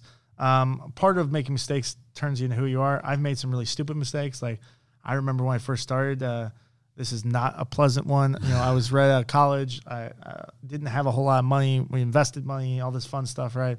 And I ran the wrong phone number in a yellow page ad. Ooh, That sucked. Um, I won't make that mistake again. You know, but now I check every phone number like religiously. I'll bet you do. Yeah. So Uh. actually, if you think about that at scale versus from then to today, you made the mistake at the right time. For sure. For sure I did. A hundred percent. It was still pretty painful. Absolutely. Um, so I made stupid mistakes like that. How long did you get your balls busted for that one? Oh, I paid I paid for it myself, like and just Oh. came out of pocket and I wasn't making a lot of money. and Brutal. didn't have a lot of money at the time. So it was like I just figured it out. It was rough. Brutal. But yeah, it was it was not like heavily pushed on me like you're an idiot. Um That's a because character- it was a character already builder. painful enough. Um but Paul anyway, wasn't mad. He was just disappointed. Yep, which is so much worse. That's way worse. so much worse. Disappointed. He doesn't get mad. If you know Paul, he's never been mad his entire life. Occasionally gets disappointed. That was makes one you of wanna shrivel up and die. Yeah. Um, anyway, so I've made mistakes like that. Um, I've made the same mistakes everybody else makes. Like the problems you have at 2 million or 5 million or 10 million or 20 million is the same problems we have today. It's the same. Like, do I have the right people? Like, we certainly had the wrong people in the wrong position, right? Yep. Um, and when I say the wrong person, sometimes it's the wrong person, period. Sometimes it's just the wrong position, the wrong motivation. Yep. I've, I've made that mistake many times. I will continue to make that mistake. Uh, I just got to adjust quickly. Like, I've never been afraid to, you know, push people out that really don't make sense. Sure. Right? I, I don't believe in firing people. Uh, I've never fired anyone in my entire life. I've only had them fire themselves. And that's a distinction in my mind that makes me sleep a little bit easier at night. Yeah. Okay. Um, Interesting. but doesn't mean people aren't let go. Of course. Um, so I've made that mistake. I've made the mistake of being, treating people equally. Um, I'm not a believer in treating people equally. Um, that's counterintuitive to what a lot of people say. I'm a believer in treating people fairly. So there's a big difference between equal and fair. Agreed. A person that works, you know, extra hours, does the extra work, is more successful, tries harder, is always open to ideas. That person should not be treated the same as the person who doesn't work those extra One hours hundred percent agree. that doesn't do the extra work, that isn't open to ideas, that's always pushing back, that you know you have problems with. To treat both of those the same, I think is unfair. Completely agree. I've made that mistake. I will never make that mistake again in my life. Um, that's a big one. Um, I've made lots of marketing mistakes. I've made lots of operational mistakes, but these are all things that you learn from and you grow from. You can't change because those mistakes often led me to bigger and better ideas. Um, so I don't like keep track of mistakes. I'm a pretty positive person. You know what I mean? Like I don't like here's the hundred things I screwed up this year. Yeah, you don't want to. it's only February. You, you know? don't. You don't want to dwell Yeah. on the mistakes. You just. No. Well, I want it to be painful. I want to sit in it, uh, but I don't want to make a ledger of it. Right? And then move on, and then and then Yeah. move on. yeah, exactly. Made I made a few few mistakes, and probably one thing that um, I don't know how much because I, I mean, Paul, really Paul made a mistake today wearing that shirt. he's apparently, cer- and and not shaving that uh, five o'clock shadow of a stash he's got going on there. You know what I was just thinking? Why is it okay for you to have the hair under your chin, but I can't have the mustache? Like it's just we have we each have half of a goatee. Nobody said it, no, I couldn't. I mean, if I shaved it, I have a butt chin. It really sticks out, and you'd be like, "Yeah, grow that, grow that back." That's at least, and right, and, and ultimately, it's like Anna says. Uh, my wife says, "Leave it." They're like, "Don't shave it." So I'm kind of like, "All right, yeah, I'm going. I'm going to go ahead and leave it. Then if that's fine. If that looks better, I'm in." Sure. Yeah, I All right, back on the rails. so, uh, um, I think he just made a reference like you guys would be more complete as one person. I think- I think is what he's trying to say. no, well, he's listen. He's, You he's you complete me. Jerry Maguire reference. Wow. Okay. One last piece of this. Um, Yeah. With with now, I'm going to tee this up by um, just talking about from my experience quickly. Um, Rhino, and, and and I'm going to not assume that you know know this yet. Um, even though you're working with Michael, and Michael has like been a lifer here. So Mike has um, been with us for seven years. Actually, got shot twice downtown What? got shot twice downtown, robbed by a 16 year old kid. He was just downtown, like going out to, I don't remember if it was like a, a restaurant or something with some of his friends, and he was leaving, walking back to his car, and he got sh- robbed and shot twice by a 16 year old kid for his phone. Wow. So, did you guys, did you know that, Kyle? Well, PG, now you know, buddy. Um, Paul, you knew that, right? That's why. That's why the office is did, out in the yeah. middle of nowhere now. So that's why we're up in I had north- to. I had to take a helicopter here, people. Not really, but it was. but kind of. Yeah. Um, so he came on board. Um, he was like a server or something like that. Didn't know anything about digital marketing. Didn't know anything about the home services. So like ninety nine percent of everybody in this building didn't know anything about HVAC or Right. anything like that. But he came in, and we started learning. Um, he- the way he, the reason he learned so quick here is because we analyze and use data for everything. Now, I'm saying we use intuition on things too as we've gotten Yeah. smarter, but Yeah. we use data and measurable things to get better at stuff. So, right or wrong, to this day, we have our uh, Rhino Tracks reporting team, and that team listens to every single phone call. They're human beings. Like they're not in India, they're not Mm-hmm. Yeah. in Russia, they're like in the United States. They have they're they're paid by Rhino, like they're our they're our team. Um, they listen to every phone call that comes through that site. Now I know I could pay for a piece of software that listens to keyword triggers or find another Mm-hmm. vendor that listens to these things and probably get it cheaper. Much, yeah. Do not believe it's it's as same quality. No, I for can't, sure it doesn't. And I can't move as fast and make decisions right now if I want to same day without having that in place. So to me, it's the long the long you know the longevity of the customer base, which is one of your things you're talking about. Mm-hmm. But it's using we use these metrics to hold them accountable. Like they have to listen to a lot of phone calls every day, and we have to put parameters around that to understand how to evaluate how is that call listener doing. It's it's the biggest team at Rhino is our Rhino Tracks team. So it's no different than our pay per click team. You know, thankfully we have now three ex ex Googlers on the team that came from the clicks team. You know, and that's just part of the team. But they're very metrics driven. Mm-hmm. So, which is great. So that's one. I don't know as much about pay per click as I used to because I, back in the day it was me doing everything. You know, me doing It's, websites. it's something if you're gonna do it. That this is why, like, I tell people, like, hey, I want you to run your my SEO or PPC. I'm like, to do that, you have to live it every day. Every day. That's all you do. That's it. and that's not me. So what I'll do is I'll help you run your team or whatever vendor or Rhino, or wherever, and like I could keep. I know more than enough to keep them accountable, Absolutely. and make sure they have success in driving them. You don't want me doing your keywords anymore. Well, and that's so, but you have to like you have to have those metrics in place. So I'm probably 100%. I'm probably more aligned with where you're at because I'm not doing it either. However, I know what what KPIs we have in place to to measure Right. how their success, you know, or where they're failing to, and then and then it's giving them more education or whatever they need to get better. Right. But the point is, we're always using metrics and data to scale this thing. Um, and because we've stayed in the trades only, we've never deviated from HVAC, plumbing, electrical. Um, you can't afford to get a black eye in our world. So the metrics are the only thing that we could also use to make sure, like, hey, if you're going to hold me accountable to bring in lead volume for you, I don't want you to come back and be like, hey, Chris, you sucked this month for me, and then me have to guess if we sucked or not. So, so if I track everything, and I can go back and look and say, you know, hey, we did 47 new installs this month that we brought in for you. Here's a name, address, phone number, date, timestamp. Here's a CCR. And your and since that took the call, the call was booked. It was a new customer. If I have that for every call that come through, and I sift out the garbage, that, you know, the stuff that wasn't ours, then it's very black and white. So I can now judge our part, my partnership with anybody who's in part of the Rhino family, any of our customers, based on facts. Mm-hmm. We have metrics to measure everything. So cost per lead, like you'll you'll get this, and I know you're going to appreciate this. Mm-hmm.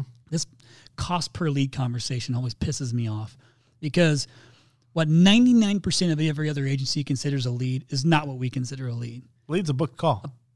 So, Period.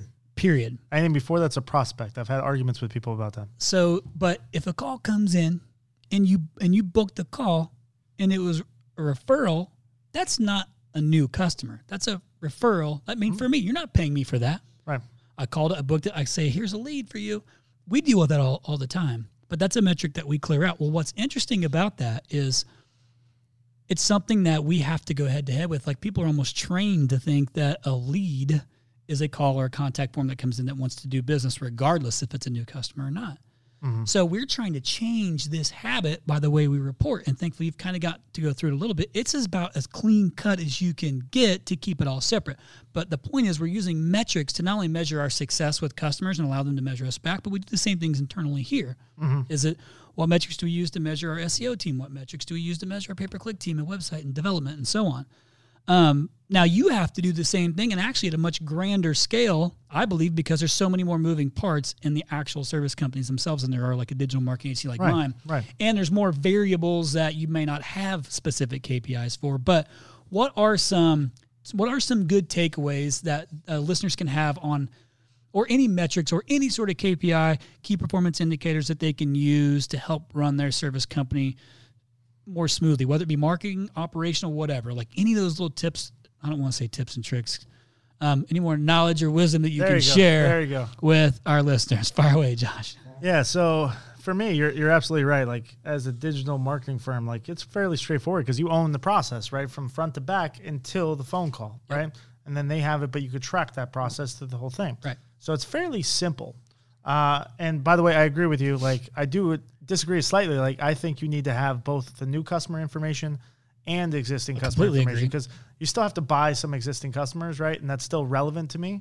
Um, but new customer information, not having that separated out is a mistake I agree. and so many companies don't do it. Uh, as far as KPIs that you should track, I believe every department should have KPIs. I agree. Period. How else do you how else do you measure it and and Well, here's the thing: like, I'm not in their business every day, right? Like, I work with large businesses and I help them scale like gigantic. Like, you know, Rusty works with us. You know, he's 20 million plus. Uh, we'll help blow up his business. He'll be. I, I want to get him 50, 60 million within two or three years. awesome? Um, we'll work with companies that size. I, I generally won't work with a million dollar business for like jam sessions. Of course, I could give you. Of course, I could do consulting call. Of course, we could give you documents and give you SOPs and make this turnkey for you. But for me to be worth my time to spend 20 hours a week on your business, like, you know, it's, Big it's, play. it's, it's a lot of my time, Yeah, right? It's- I just have limited resources, Of course, right? yeah. Um, for now. but But it's a but it's what you're super passionate about too. Right, so like exactly. you're all in. So you're not just yeah, I'm not dabbling. You're all in. I'm not yeah. dabbling. Like Rusty will tell you, like, like he calls me all the freaking time. And I talk to him three or four times a day, or his team three or four times a day, and he's pestering me. And he's got questions. And he wants me to do this stuff. And that's that's the job. Yep. When I'm when I take you as a full on marketing client, that's what I'm doing. I'm doing marketing, business consulting, the whole thing. Got it.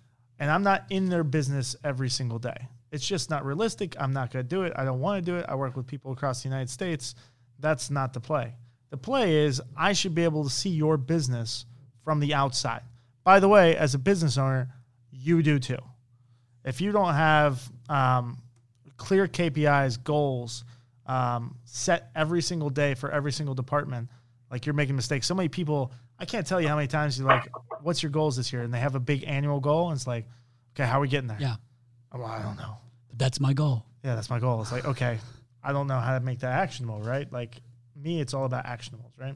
So that accounting department, they're they have KPIs on how what's the AR report should look like, um, how much cost saving they're expected to turn in uh, this month, right? Because like there's two ways to make money. It's either to bring in more revenue or to bring in more savings, right? Either way is just as good. I'll bonus people on savings. I don't give it. It's the same. It's the same in my pocketbook. Why wouldn't I? Yep. Um, on your service side, you need to have a DP report, right, which is a daily progress. This is how much revenue we're bringing in every day compared to the goal for the month, so you know whether you're behind or ahead every single day. Because if you make daily adjustments and it's a day delayed, right, like you can. The worst thing you want to do, and I've seen it so many times too, is like you got this million dollar goal for the month, or half a million, or hundred thousand, wherever you're at, right, and it's like day 25 of a 30 day month. It's like, oh crap, we're only 60% to goal. It's like, "Oh, it's too late now. Yeah.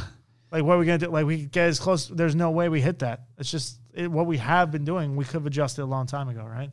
So each department has to have different KPIs, and this could be conversion rate. Uh, like, I believe in ranking text, so that's really important too. Um, for service departments, you need a DP report. You need a tech ranking report, which is going to include average ticket, um, number of calls, um, a number of uh, install leads, number of accessories sold, and their combo revenue, which is their install and uh, revenue they specifically brought in. It needs to be ranked. And your in, your install department needs to be the same way. Your sales department needs to be the same way. Uh, the numbers are slightly different. It's conversion rate for sales, right? Um, number of sales, uh, number of upsells. You get. Yep. Um, but the mistake a lot of people make is, is one of two ways. Most companies in this industry just don't track much. And that's a huge mistake because if you can't tell from a few reports what's going on in your business, that means you can't, you don't have a business, you have a high paying hobby, high paying job, right? Uh, because if you can't walk away and that business still makes money without you, it's not a business, period. Um, and which is okay. A lot of people like it being there, and there's nothing wrong with that. Sure, sure. Um, but I like growing businesses, and there's a difference. You need to be able to, in Hawaii, still have influence and know what's going on with your business. You have to, and you have to have reporting to do that. So, one, make sure you have reporting for each department. Have goals to base those. If without goals, any number is good enough, and then what's the point? Almost right. Right. So you got to have goals for each thing too that you're tracking. Mhm. Um, the second thing that people make, some people go the exact opposite direction and they track freaking everything, which is beautiful. I want you to track everything. I love that. I don't want it in a report though. like I don't want 30 things on my service technician report. It's not helpful. It's actually distracting and unhelpful. I want the five most important things. The five, which is service department. I've already named those, right? Yep. Install. These are easy things, right? What's a callback? What's it's all very simple. Like don't go over the top and report this complicated. If I can't hand this to someone outside of the industry and they understand what this looks like and what we're talking about, maybe not what it should be, right? Maybe they don't know what average ticket should be. But they know what average ticket means. Sure. They know they know what uh you know closing percentage means, right? Like if I can't hand this to someone else and they understand what's going on, then it's not a good report. Yeah, and analysis paralysis is a real thing. Well, it's not just analysis paralysis. Like I'm the type of person you're not going to overwhelm me with information. Um, but if I see a number's off, then we deep dive. If the number's on and everything makes sense, like why do I need to waste my time looking through these 40 metrics? Sure. Yep. All these 40 metrics add up to these two numbers. These are the two numbers I care about. If these two are good, focus on those. We're good. Keep improving those. If one of those drops all of a sudden, like, okay, what happened? Let's dig dive into that. Let's look at all the data. Let's figure it out then. Not like every day I have to pay attention or every week or every month, depending on what report, report is. Does that help? Yeah, it sure does. a lot of So, well, so I don't know, Paul, if you could tell, but um, there's a little bit of passion pouring out of Josh on uh, that little section there on Yeah. metrics. I get annoyed. I love it. I love it, but I mean, You it's fit in. It's spot on. Like, um, I'm not looking at everything. I look at cost per lead. I look at conversion rates. I look at overall lead volume. I mean, spend. So I'm, I'm looking at these key things that I can look at on the fly, fast, that allow me to know if I need to, if it needs to go into another another meeting, a deeper dive, as you were saying. Right. Um, and I think that's the most efficient way to do it for me. Correct. For me, I think for everyone, by the way, like Mm-hmm. I don't care how much a data person you are, like if you have this really complex report and you spend a lot of time on it, that's cool. But that means you're not spending time on other reports Yep. and other sides of your business. Yep. Like you have limited bandwidth. Like sure. you, you don't have this magic thing where you got 26 hours in a day and I only got 24. I know. That's just not how it works, right? No matter even if you get up earlier. You could do uh, Or go to you, bed ever, later. you ever seen the Arnold Schwarzenegger speech and he's like the 10 keys to success? And one of them is like uh, uh, sleep two to four hours a day. Uh, and it's like, if that's not enough sleep for you, sleep faster. I'm like, I don't, what does that mean? Sleep faster. That wasn't too bad. yeah. That was really good. Get to the chopper. Get down. Get down. Anyway, Awesome. Okay, so my um, one, thanks for that. That's awesome. I think there was some really good nuggets in there too, and it still baffles me. Actually, I don't even know why it baffles me anymore because there's still a lot of companies that just fly by the seat of their pants, and and they look at the bank account. They look at the bank account and the bank account's up over last mm-hmm. month. It's like, oh, business must be going well. and that is That is a dangerous way to run your business. Like, have a freaking P and L, like the basics. Why does every other business do that? But you think you can't get away with it? You could get away with not doing it in our industry. there's inevitable failure in there in that Yeah. path. Yeah. Inevitable. So hear that, listeners. If you're doing that, commit to making a change because the time spent on doing that is going to save you in the long run. Stop playing the short game. Oh yeah, I can't tell you this too. This is a little bit re- like reporting, right? Like building systems. I can't tell you how many times people will rather spend an hour a day every day than spend three hours once to fix it, so it's never a problem again. Yeah. Like I have a general rule for my businesses: like anything could happen once. Literally, I mean, things happen. Anything could happen twice. It should never happen a third time. Yep. because that second time, this is no longer a one off. Now we create a system or a process or an SOP or whatever. Like I, I'm not allowed to be asked the same question three times. Love it. Love it. And that's just that's the way it is. That's the way it is. That's it the is. way it is. Like why would why would we not do that? Right. It would be a waste of my time and their time not to do. Sure. Love it. It's just taking the time to actually do it versus thinking about it. Yeah, but to take the time that you do it solves you from doing it not just that one time, but every of course, time yeah. after. So, but I think that a lot of people will like still struggle with that. You Yeah, know what I mean? yeah, yeah. Like, yeah, you think that way. I think I think that way. Yeah, But- I get it. A lot of people are like, yeah, it's gonna keep going. a lot of people don't know where they actually spend their time, right? Like, uh, like I think one of the most valuable things I could do when I first start working with somebody is like, hey, do me a favor, do a time study. Every 15 minutes, I want to write down. I want you to write. It's obnoxious. Do it for two days, three days. Every 15 minutes, write down what you worked on those 15 minutes, and then like it'll open their eyes. Like, holy crap! I spent three hours on Facebook. I spent an hour and a half on whatever, right? I spent three hours answering questions. Like, what questions were these? Like, can we solve these so they don't come back to you? You could do that, right? Why were you spending so long on Facebook? Like, oh, it's only 10 minutes at a time. It's like, well, it added up to three hours out of a 40 hour week. Like, that's a lot of time. Like, Yep. maybe we shouldn't be on Facebook. Yep. Well, so I got talked into, and this is probably I probably should have done this a long time ago, but I got I sold, Mm-hmm. which I'm glad I did, Yeah. um, on compartmentalizing um, throughout the day. So like I'll have to put in my yeah, calendar. time block everything. Yeah.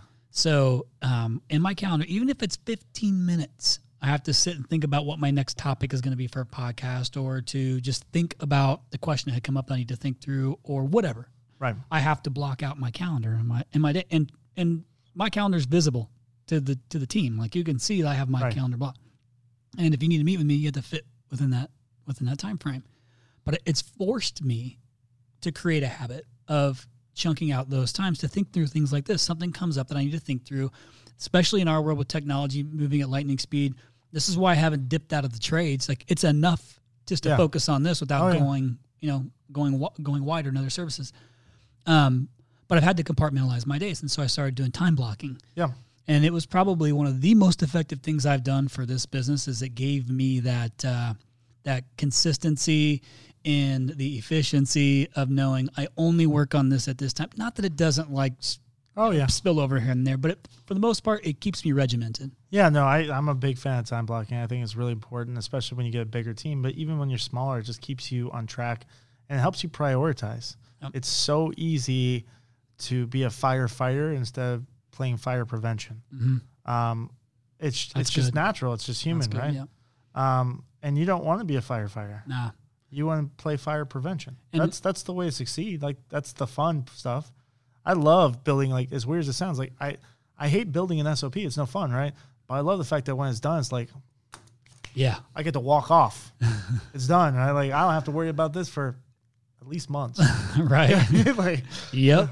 That's how Yeah. it usually works out. Yeah. Yeah, because they they kind of suck to go through. oh like yeah, gosh. they're tedious. They're They tedious are. and boring, but it gets everybody on the same page. Yep. And that's a big deal down the road. Like you should be providing consistent service not only to your clients, your end customer, but to your actual customers, which is your team members. Love it. Yeah.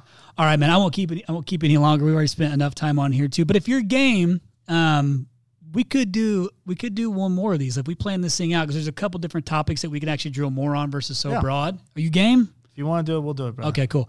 We'll make sure that we get Tall Paul in here to do it. But um, again, thanks, man, for coming Oh, in. I appreciate you so much. Um, again, what we'll do too is, if you like, um, with with Clover, Yeah. is we'll make a post and kind of and leave some contact information if you're cool with that. That Yeah, someone yeah, can reach just, out uh, to you and I mean, if you're looking for Revu Kangaroo, uh, you can always go to revukangaroo.com. It's R E V U. Email info at revukangaroo.com. Uh, Clover is growwithclover.com. You'll see my face plaster all over it, contact information all over it. Uh, it's pretty easy to find, man. All right, listeners, thank you so much, Josh. Appreciate you, brother. We'll see you next time. Take care. right. Hey, bud. Thank you for listening to To the Point. We hope you enjoyed this episode. Please consider leaving us a review in the App Store. And don't forget to share with your friends. Till next time, kick some ass.